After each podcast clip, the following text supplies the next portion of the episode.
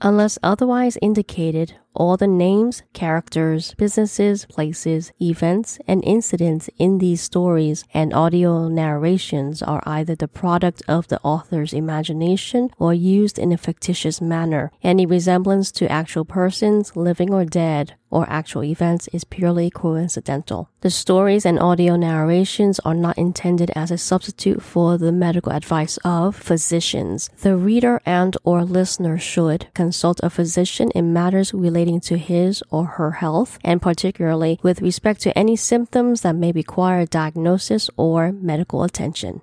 Mature content. Listener discretion is advised.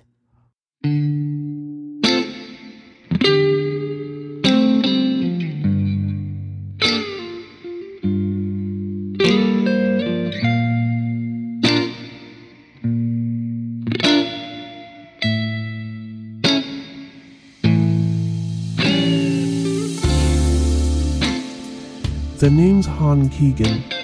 I'm an NYPD Blue and a former US military veteran. I'm pragmatic and I call BS when I see it. If it doesn't feel or smell right, then you've got my attention. I always trust my gut. Little did I suspect that my gut would be forever changed the day I came across Zen Edison. Here's my story. Z sniffled loudly and pulled away, her arm is falling away from my waist. I reached into my interior suit pocket and pulled out my cloth handkerchief. As I held it out to her, she looked at it blankly, not touching it. Her eyes were blinking and focused on the monogram letters of my initials, H N K. You have got to be kidding me, Keegan, she said as she looked at me. How in the world is that even sanitary? Be quiet, I said as I began to dab her wet eyes and face with it. I don't pull this out just for anyone. She held still as I dried her face.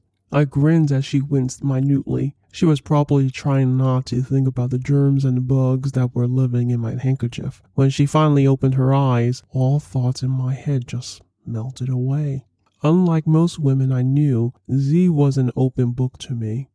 For whatever reason, I was usually able to read her pretty well just by looking into her dark brown eyes. The heat and energy that vibrated between us were stirring something inside me, and it wasn't just my dick. How about I take you home? I murmured as I continued to hold her lightly against me. She sniffed wetly as she took the hanky and wiped her nose thoroughly with it. Hope you have another hanky because I'm taking this one and washing it for you. I chuckled at her chagrin as she folded the hanky and tucked it into her pocket. God, what time is it? She asked, but she immediately shook her head. I need to get out of here. How about I take you home? I repeated as she stepped back away from me. You want some company? Her head nodded after a few moments of thinking, her mouth pursed. Company's good. You okay with that? Wouldn't have offered if I wasn't, I responded. Looking at Brad, I moved over to him and put my hand on his left shoulder. Z and I are leaving. You and Linda good now? Man, he breathed, and he shook his head, looking directly at Z. What the hell just happened in there? Daisy's going to be okay. That's all that really matters, Brad. I held out my hand to him and he took it firmly. We'll catch up later. He nodded silently, his eyes still in disbelief. I empathized with him because I was still trying to wrap my own head around it myself. Brad walked over to Z and they briefly shook hands. Thank you for your help, Z. Don't know what the hell you did in there, but thanks. She nodded without saying anything. Looking at me, she turned and started walking down the corridor. With a nod to Brad, I followed her, and when we got to the elevators, she swore. Shit, I forgot my messenger bag. Turning to me, she said, I can't go back in there, Keegan. Would you mind getting my messenger bag? I hung it on the chair by the window. I nodded. Sure. Be right back. She had already pressed the button for the elevator, and the doors opened as I walked away. She called after me. I'll be waiting downstairs. Turning around the corner into the private wing, I reached the door to Daisy's room just as it swung open. Dr. Ambrose was stepping out, and my eyes fell to Z's messenger bag in his hands. He had her wallet out, and when he saw me, he immediately stuffed it back into the bag. Dr. Ambrose? I nodded as I stopped in front of him. I'll take the bag. I held my hand out. I'll give it to Z. She's waiting for me downstairs. Oh, he said as he looked at me with a frown. You two together? My eyes narrowed at his question and I didn't respond. I'll take her bag, please, I repeated. When he handed it to me, strangely reluctant, he said, I don't know what she did in there, but if she harms my patient, I'm going to hold her personally responsible. I tilted my head. Daisy gave full consent to Z. Are you saying that her condition worsened? The door opened then, and Brad exited the room. He stood next to me, obviously hearing my question because he responded. The bleeding stopped, and she's asleep now. They're going to run a few more tests to double check her condition, but her color is definitely better. We won't know for sure if my patient has improved until we get the results back. Only with solid empirical backing of science will I be appeased. His mouth curved with disdain. Faith, healing, and witchcraft have no place in this hospital. I took a step closer to the doctor, my temper simmering. Dr. Ambrose, I said softly, I'd be careful calling anyone a witch if I were you. Then what would you call it? He spat at me, his eyes flashing angrily as he looked between me and Brad.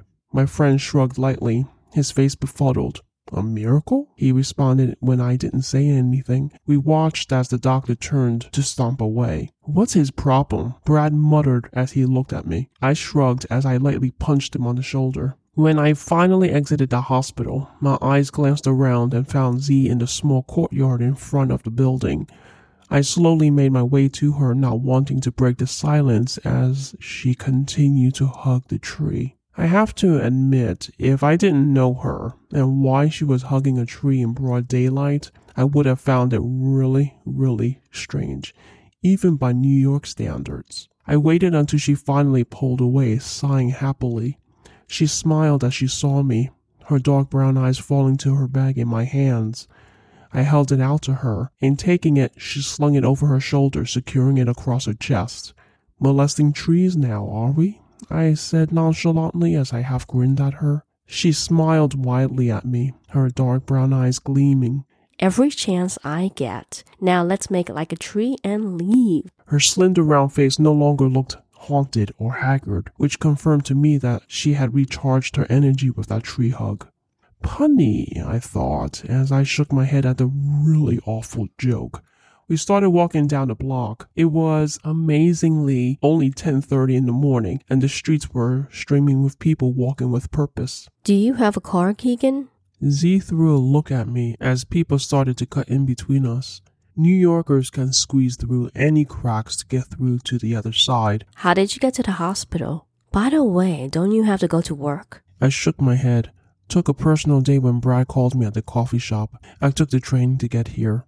I avoided a woman jogger and her erratic brown cockatoo. And no, I don't have a car. Don't need it when I have one provided to me from work. I looked at her when she didn't say anything. She walked briskly, her eyes watchful as she moved, her athletic build moving smoothly, gracefully. She had the moves of a dancer, I thought.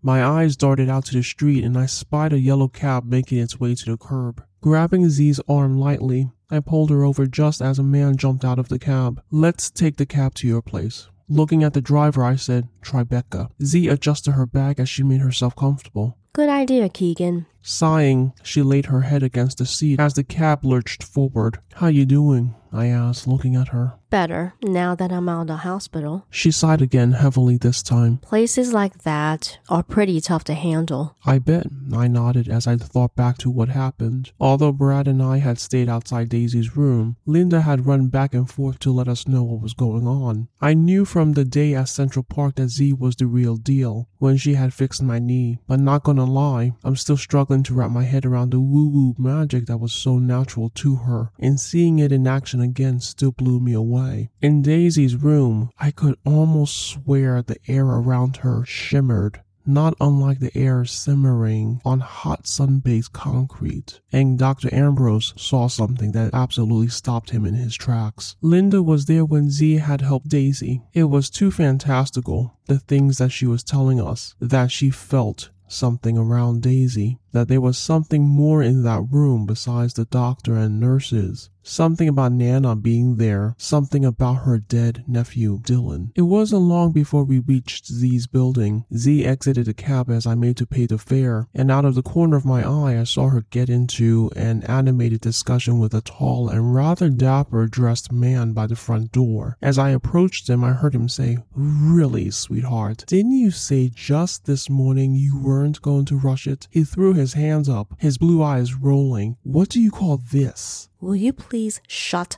up, Dean? Z snapped at him, her tone sharp. It's not what you think. Everything okay here? I asked as I stood next to Z, who was literally fuming at Dean. He and I had met once before. Her roommate. Fine. Z snarled, her face flushed. I think you already met Dean, Keegan, my friend and neighbor, not my roommate. Dean turned to me, his head snapping round to me, his eyes and lean face gleeful. A pleasure seeing you again, Officer Keegan. His eyes flicked briefly at Z. A bit sooner than expected, but a pleasure. Since they were locked in a fierce staring contest, I took that as my cue to leave. If you're okay, Z, I'm gonna leave. I'll call you later. She looked at me, nodding. Thanks for the ride home and your help today. With that, she turned on her heels and went into the building, Dean quickly following. Tribeca wasn't too far from Little Italy, and I started walking in that direction. Ever since I met Z, it felt like I was in the Twilight Zone. It's true that I've seen my fair share of strange shit in my line of work as a police officer, but nothing like this. And it's left me feeling more than a little confused. The root question for me was, why her? Of all people to be attracted to, why was I attracted to her? She had mentioned before that there was no such things as coincidences. Not sure if I completely agree with that. I believe in luck, Nothing mystical about that. But if I apply her logic, then it was no coincidence that we met in the first place. Then we'd be paired up again through one of my closest friends. What the hell? What did I get myself into? Before I knew it, I was entering a bustling Italian restaurant. The smell of tomato sauce, fresh pasta, and garlic bread were as soothing to me as apple pie. It always reminded me of home. Kira saw me and smiled widely. Wiping her hands on her white apron, she came over and pulled me into a tight bear hug. Look what the cat dragged in. Despite the crowd in here, she turned to yell across the room, Get some veal parm for this guy. I kissed her on the cheek as we walked toward the back to the kitchen area. Sliding into a booth that was always reserved for family, I grinned at her. My sister looked great. How's the kids, Kira? Missing their lousy uncle, she said, as she slid in the seat across from me. When are you gonna come over? It's been a while. She stopped as her eyes narrowed at me. Just then, a hot, steaming plate of veal parm slid in front of me. I stood up to hug her husband, a round and hearty man who loved food and my sister.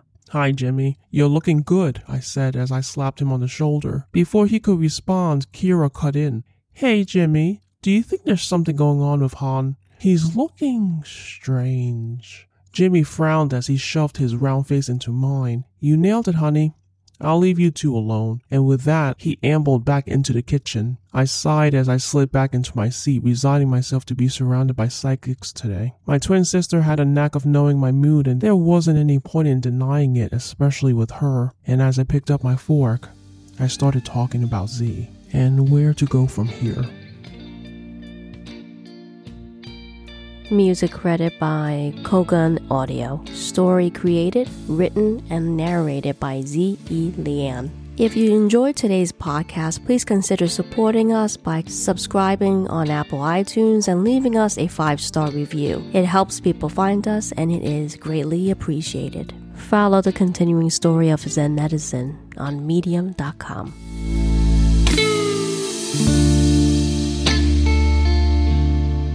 Mm-hmm.